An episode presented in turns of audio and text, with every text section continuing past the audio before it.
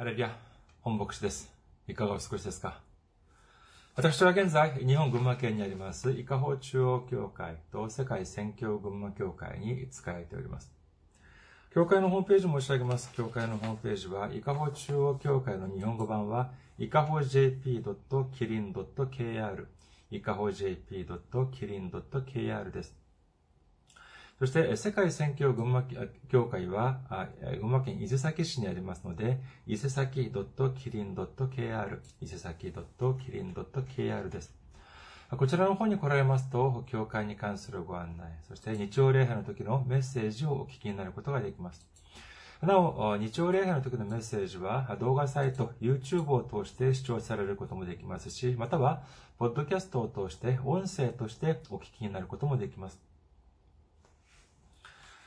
次に私どもの宣教会を申し上げます。キリン宣教会です。キリストの木、そして隣人の隣の宣教会です。キリン宣教会の URL、インターネットのアドレスは、キリン .kr、キリン .kr、または、キリンミッション .com、キリンミッション .com です。皆様のお祈りをお願いします。そして皆様のご訪問もお待ちしております。次に、私どものメールアドレスを申し上げます。メールアドレスは、キリンミッションアットマーク gmail.com、キリンミッションアットマーク gmail.com、あるいは、キリンアットマークキリン .kr、キリンアットマークキリン .kr です。ですこちらの方にメールを送ってくださいますと、私がいつでも直接受け取ることができます。次に、先週も選挙支援としてご奉仕してくださった方々がいらっしゃいます。パク・ヒギョンさん、チュ・ダエさん、ソ・ジェウンさん、イエス様に栄光をさん、イー・スンヨンさんご家族、そして、キム、イエイン教教会牧師のキム・ヨンスさんが選挙支援としてご奉仕してくださいました。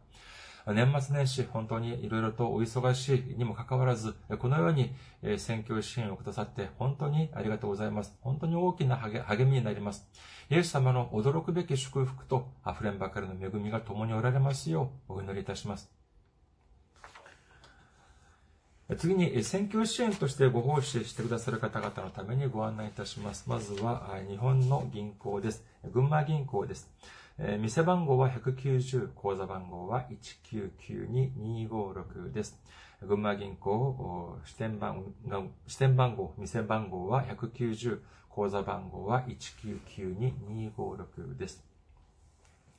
次に、ゆうちょ銀行のご案内です。ゆうちょ銀行、記号は10450、番号は356-44801、そして天番は408です。ゆうちょ銀行、記号は10450、番号は356-44801、そして、えー、天番、うん、店の番号は、支店番号は048となっております。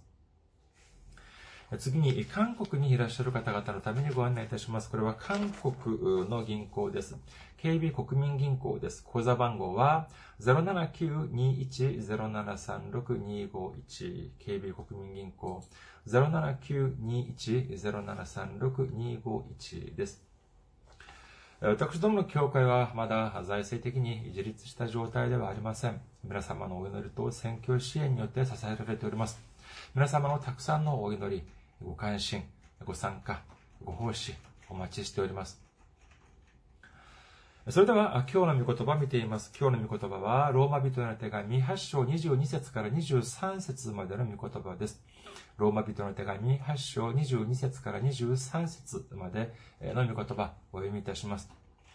私たちは知っています。被造物のすべては今に至るまで共にうめき、共に生みの苦しみをしています。それだけでなく、御霊の発砲をいただいている私たち自身も子にしていただくこと、すなわち私たちの体があがなわれることを待ち望みながら、心の中でうめいています。アメン。ハレルヤ。主を愛する方は、アメンと告白しましょう。アメン。今日は皆様と一緒にローマ人の手紙公開67番目の時間といたしまして、勝利の確率というテーマで、えー、恵みを分かち合いたいと思います。もう一度今日の御言葉を見てみましょうか。ローマ人の手紙8章22節から23節私たちは知っています。被造物のすべては今に至るまで共にうめき、共に共に生みの苦しみをしています。それだけでなく、御霊の発報をいただいている私たち自身も子にしていただくこと、すなわち私たちの体があがなわれることを待ち望みながら心の中でうめいています。まず、22節に出てくる被造物というのは、一部のまあ聖書の注釈によりますと、えー、人間を除いた、この世のすべての生物と無生物を指すというふうに書かれていますけれども、これは、前の時間に見てみたように、そのように解釈をしてくると、前後の辻褄が合わなくなってしまいます。えー、今日の22節と23節を見てみても、その文章の構図を見てみると、お互い対をなしているということを知ることができます。こういうふうに見てみると、じゃあ22節に出てくる被造物と対をなしているものは何かというと、23節に出てくる、御霊の発報をいただいている私たちつまり、神様を信じ、イエス様を信じて、イエス様を救い主として受け入れている私たちを指すということになります。それでは、私たちとついのな、ついになる言葉が、人間を除いた全ての生物と無生物を指す。こういう風になってくるとですね、この文章そのものが矛盾に、文章そのものが矛盾が生まれてしまうのであります。ですから、ここに出てくる被造物というのは何かというと、その、私たちのような信仰のあるものの、と、その、対象となる、その単語が、意味が、その単語が当てはまるということになりますけれども、これはどういうことかというと、これは前の時間見てみたように、この被造物というのは、まだ信仰がない人々を指すというふうに理解しなければなりません。23節を見てみると、私たちについて、御霊の発報をいただいている私たちというふうに書かれておりますけれども、これは、え本当に素晴らしい、私たちに対する素晴らしい最高の就職後ではないかというふうに思われます。イエス様は、この御霊に対してこのようにおっしゃっております。精霊に対してこのようにおっしゃっております。ヨハネの福音書14章16から17。そして私は父にお願いすると、父はもう一人の助け主をお与えくださり、その助け主がいつでも、いつまでもあなた方と共にいるようにしてくださいます。この方は真理の御霊です。要はこの方を見ることも知ることもないので受け入れることができません。あなた方はこの方を知っています。この方はあなた方と共におられ、またあなた方のうちにおられるようになるのです。ヨハネの福音書15章26節私が父の元から使わす助け主、すなわち父から出る真理の御霊が来るとき、その方が私について証ししてくださいます。ヨハネの福音書16章7節しかし、私は真実を言います。私が去っていくことはあなた方の益になるのです。行って、去っていかなければあなた方のところに助け主はおいでになりません。でも行けば私はあなた方のところに助け主を使わします。精霊、御霊、助け主、つまり、神様から、父なる神様から出る、この真理の霊というのは、この世が作られる前からいらっしゃいました。しかし、イエス様以前は、その御霊、精霊は私たちと共におられませんでした。イエス様の十字架以降、イエス様が蘇り、そして天に昇られた後、精霊が私たちのところに宿り、そして、えー、もうこれからは私たちはいつどこにいても私たちは神様と共におられること、いることができ、そしてイエス様と共にとどまることができるということを信じる皆様であらんことをお祈りいたします。民数記3章13節で、えー、主はこのようにおっしゃっております。民数記3章13節長子はすべて私のものだからである。エジプトの地で私がすべての長子を打った日に、私は人から家畜に至るまで、イスラエルのうちのすべての長子を私のものとして性別した。彼らは私のものである。私は主である。神様はこの初めて作られたものというのをとても大事に考えておられます。それはそれくらい重要な意味が込められているということであります。私たちが服を買います。その服、まあ、でも服を買ってきます。えー、そうですね。じゃあ、その服が、まあ皆さん、一度服を買ったら何年くらい、えー、着ますか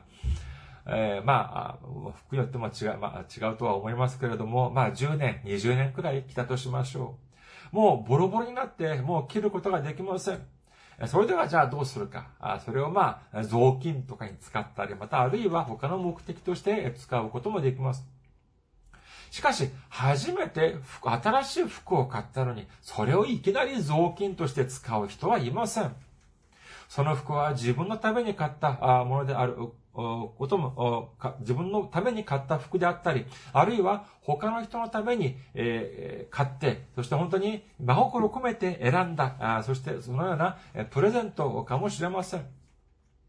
私たちは使い古したその身で、身によって救われたのではありません。おまけに、おまけで救われたのではないのであります。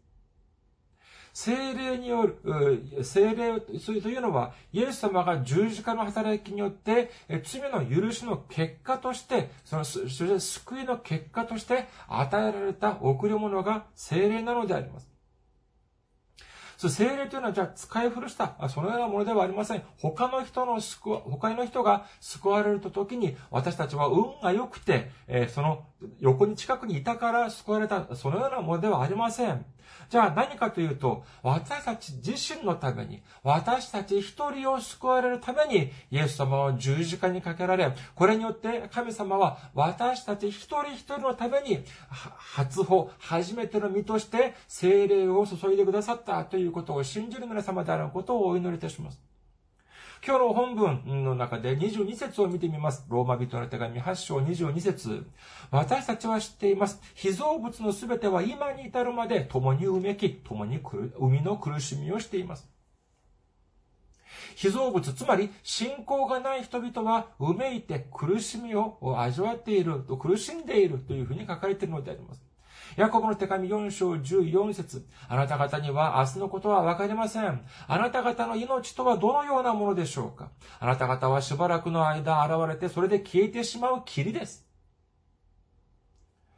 多くの人々は一日一日本当に大変な人生を送っています。どこ、どこから来てどこに行くかもしれないそのような人生を送っているのであります。信仰も知らず、イエス様も知らず、知らないそのような人生は、雨、嵐が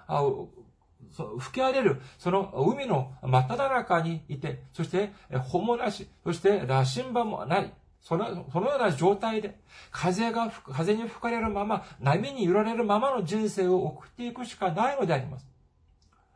このような苦しみを味わっている、このような苦しみ、このようなことで苦しんでいる、このように書かれております。じゃあ、それでは、神様の驚くべき恵み、イエス様の溢れんばかりの恵みを受けている私たちであったら、私たちであるのであれば、少し人生は良くなってもいいのではないでしょうか。そして、え、雨が降ろうが、雪が降ろうが、あ私たちの前に、え、どのような試練が立ちはだかろうとも、私たちの口からは喜びと感謝と賛美が溢れなければならないのではないでしょうか。しかし、それが本当にじゃあ可能ですか？今日の23節を見ています。ローマ人の手紙8章23節それだけでなく、御霊の発報をいただいている私たち自身も、公認していただくこと、すなわち、私たちの体が贖われることを待ち望みながら、心の中でうめいています。というふうに書かれております。今日の御言葉によると、私たちもやはり、うめく、やはり苦しみを感じるというふうに書かれているのであります。ヨハネの目視録7章17節水の中央におられる子羊が彼らを牧し、命の水の泉に導かれる。また、神は彼らの目から涙をことごとく拭い取ってくださる。私たちが将来、この世での人生を終えて、そして、主の十字架の血潮の力によって、父なる御国に入ることができるのであれば、はい、入ることになれば、神様の子供となった私たちは全ての悲しみや苦しみから解放され、神様は私たちの涙を拭ってくださる、拭い取ってくださるでしょうが、まだ私たちがこの世に住んでいる間の、あ住んでいるのであれば、私たちもやはり苦しむことがあり、うめくこともあるということなのであります。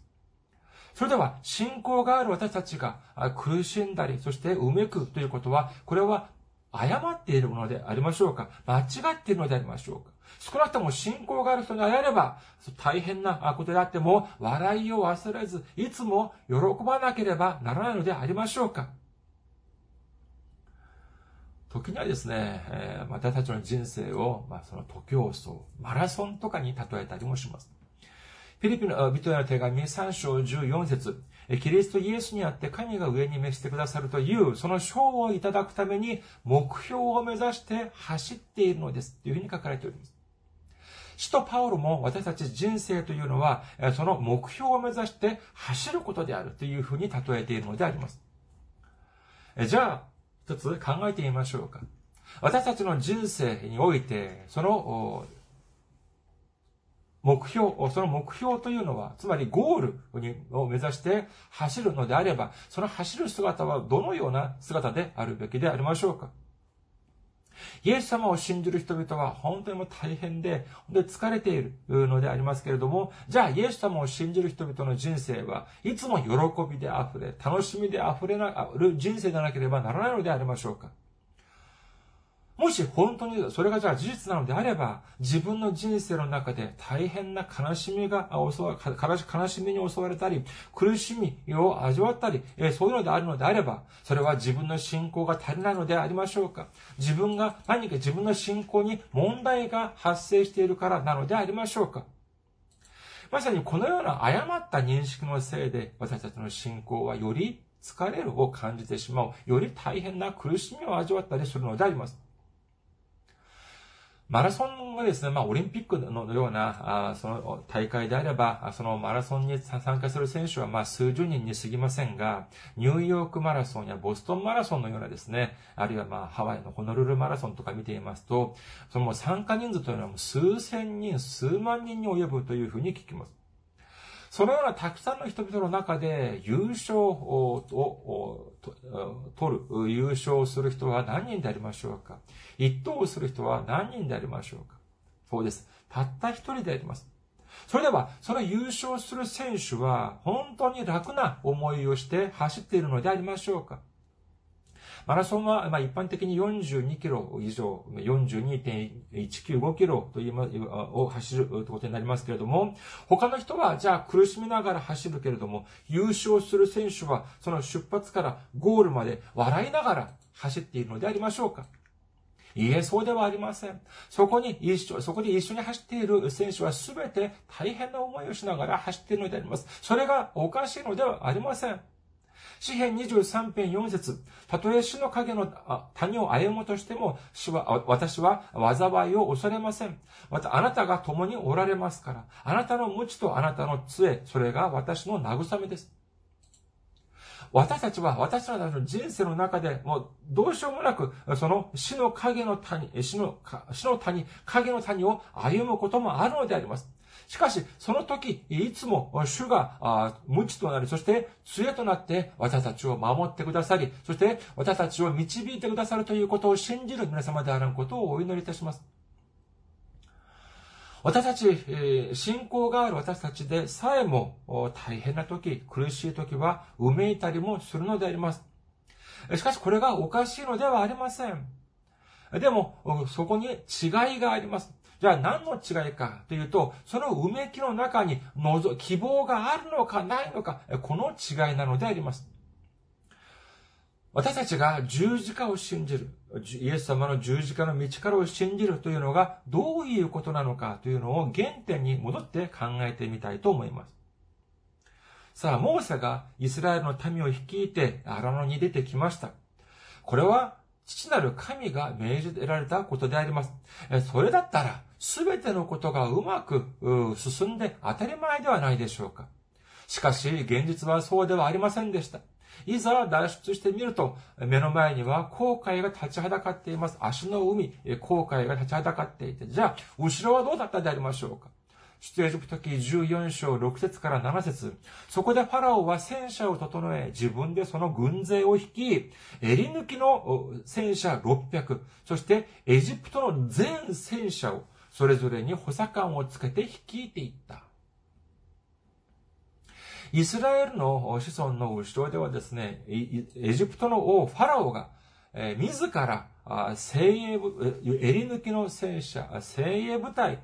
を600、そして全、エジプトの全戦車を率いて、追ってきたということなのであります。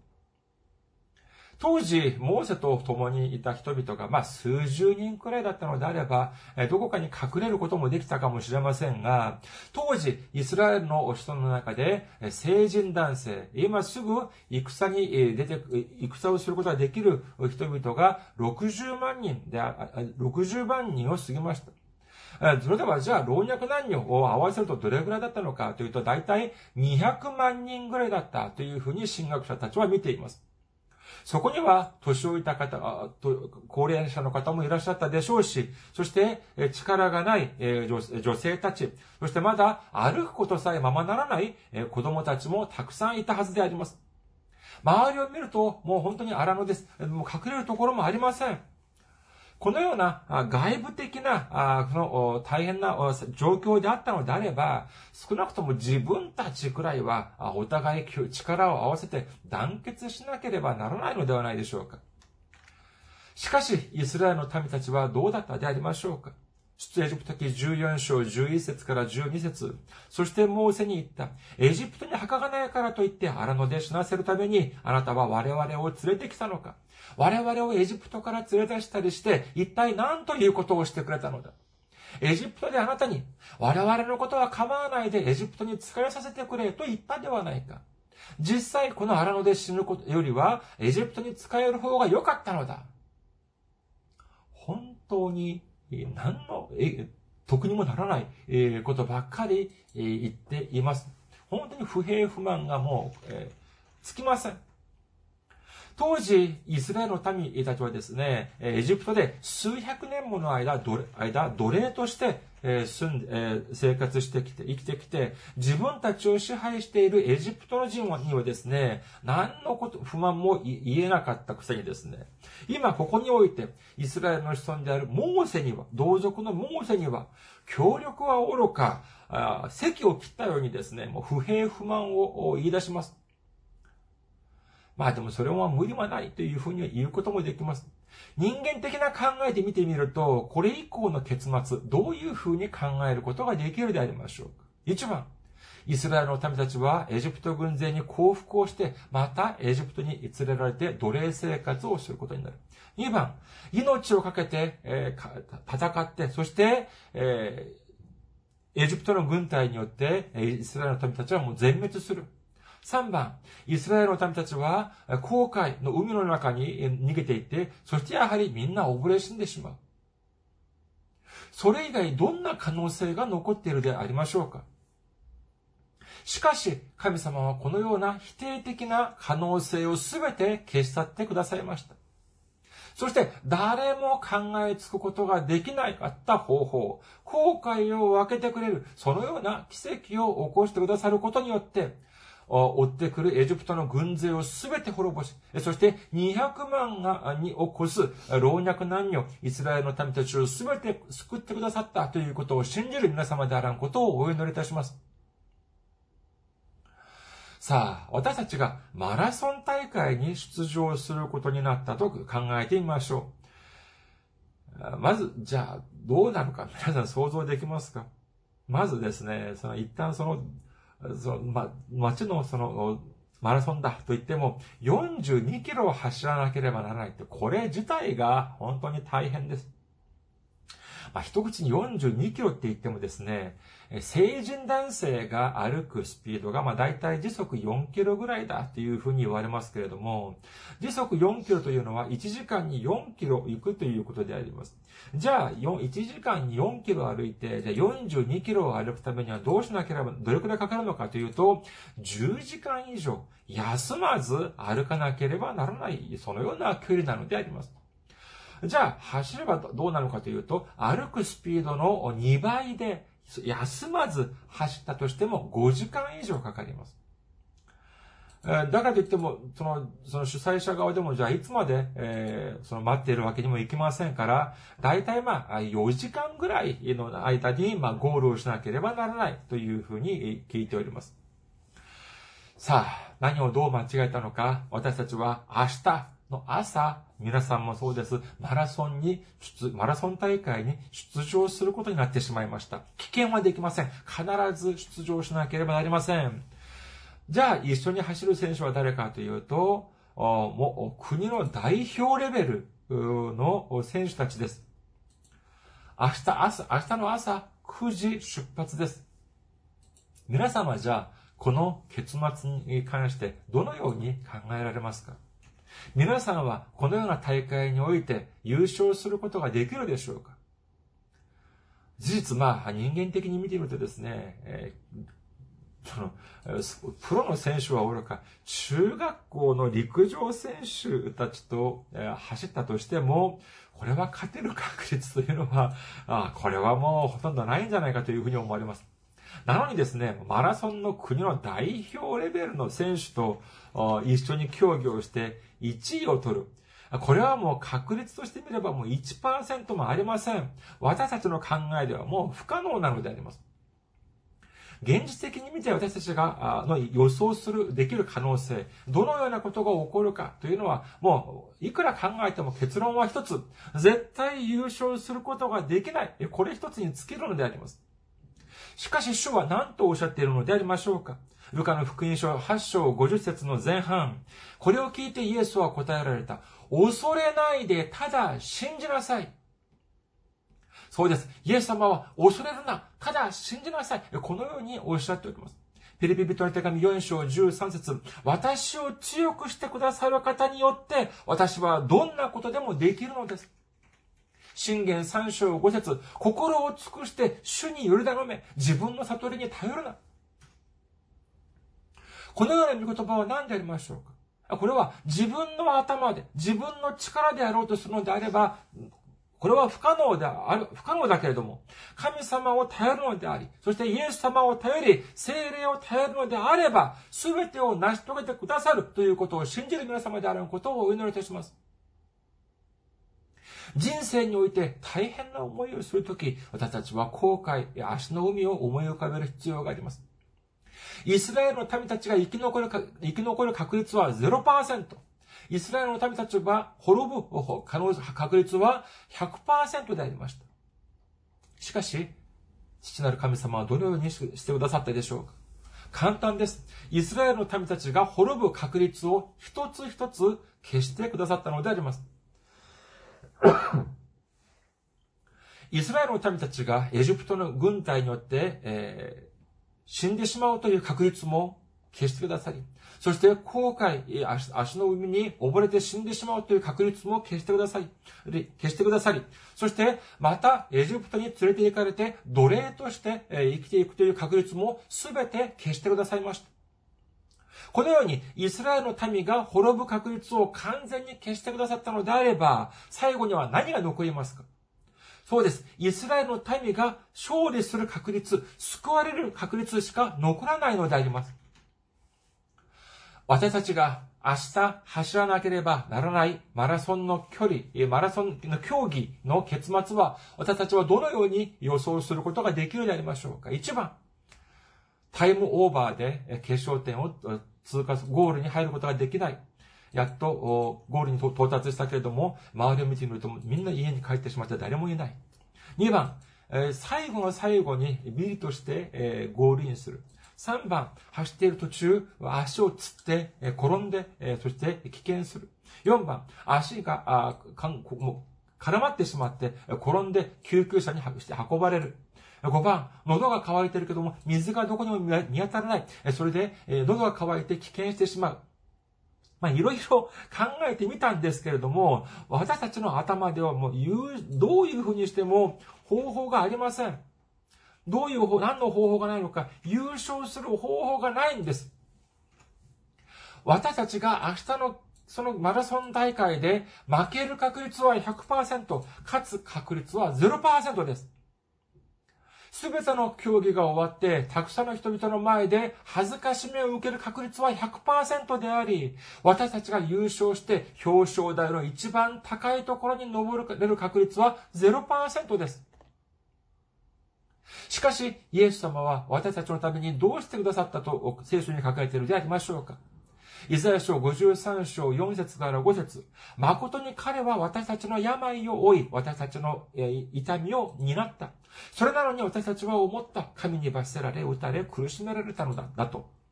しかし彼は私たちの背きのために刺され、私たちの咎のために砕かれたのだ。彼への懲らしめが私たちに平安をもたらし、その打ち傷のゆえに私たちは癒された。イエス様は私たちが受けるべき苦しみ、悲しみをすべて身代わりとなって受けてくださいました。私たちが受けなければならない懲らしめを身代わりとなって受けてくださいました。私たちが打たれなければならない無知をすべて身代わりとなって打たれてくださいました。これは何を意味するのでありましょうか？これはまさしく私たちが受けなければならない恥ずかしめや苦しめ、苦しみ、そのような確率、誰も否定することができなかった100%という、その敗北の確率をすべて解決してくださったということなのであります。それでは、私たちが恥ずかしみを受ける確率をイエス様は何パーセントにしてくださったのでありましょうか。私たちが敗北する確率である100%の確率をイエス様は何パーセントまで減らしてくださったのでありましょうか。50%でしょうか ?30% でありましょうか？もし私たちが敗北を喫し、滅びる、その確率を1%でも残して、残してしまったのであれば、これはイエス様の十字架は不完全なものであり、イエス様の知性も不完全なものだということになるのであります。しかし、イエス様は私たちが受けるべきすべての恥ずかしめとすべての苦しみを100%身代わりとなって受けてくださることによって、私たちが、私たちが受けるべきすべての敗北を0%にしてくださったということを信じる皆様であることをお祈りいたします。さあ、最後の問題です。本来、私たちは、私たちが負ける確率、私たちが敗北を喫する確率は100%でした。しかし、イエス様の十字架によって、私たちが敗北をする可能性が0%になりました。それでは、私たちが勝利を収めることができる可能性、確率は何パーセントになったんでありましょうか？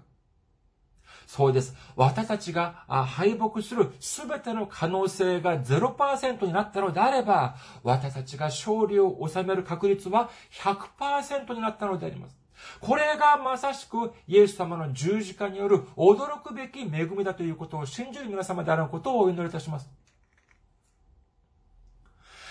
マラソンの大会で優勝する選手は他の選手に比べて平坦な道路を走っているのでありましょうか他の選手はデココした放送されていない、舗装されていない道路を走るにもかかわらず、優勝する選手は綺麗に舗装された道を走るのでありましょうかいいえ、違います。優勝する選手も、そしてビデオする選手も、同じく同じ道路、同じ距離を走るのであります。主の中にいる私たち、そして主と共に歩む私たちだったとしても、私たち私たちの人生はみんな平坦で苦しみが全くない、そのように聖書には書かれておりません。私たちもやはり時にはうめき、時には苦しんだりもするということなのであります。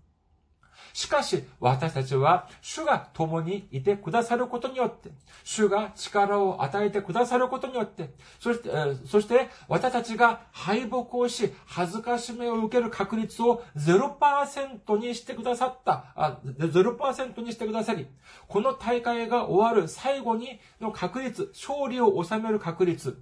表彰台の一番高いところに登ることができる確率を100%にしてくださることによって、私たちは私たちに与えられた驚くべき勝利、驚くべき影響、栄光を受けるために走ることができるということを信じる皆様であることをお祈りいたします。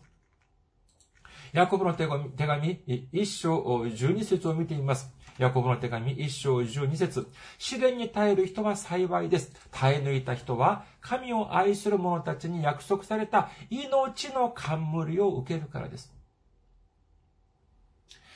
今は、今、この今、この時点は大変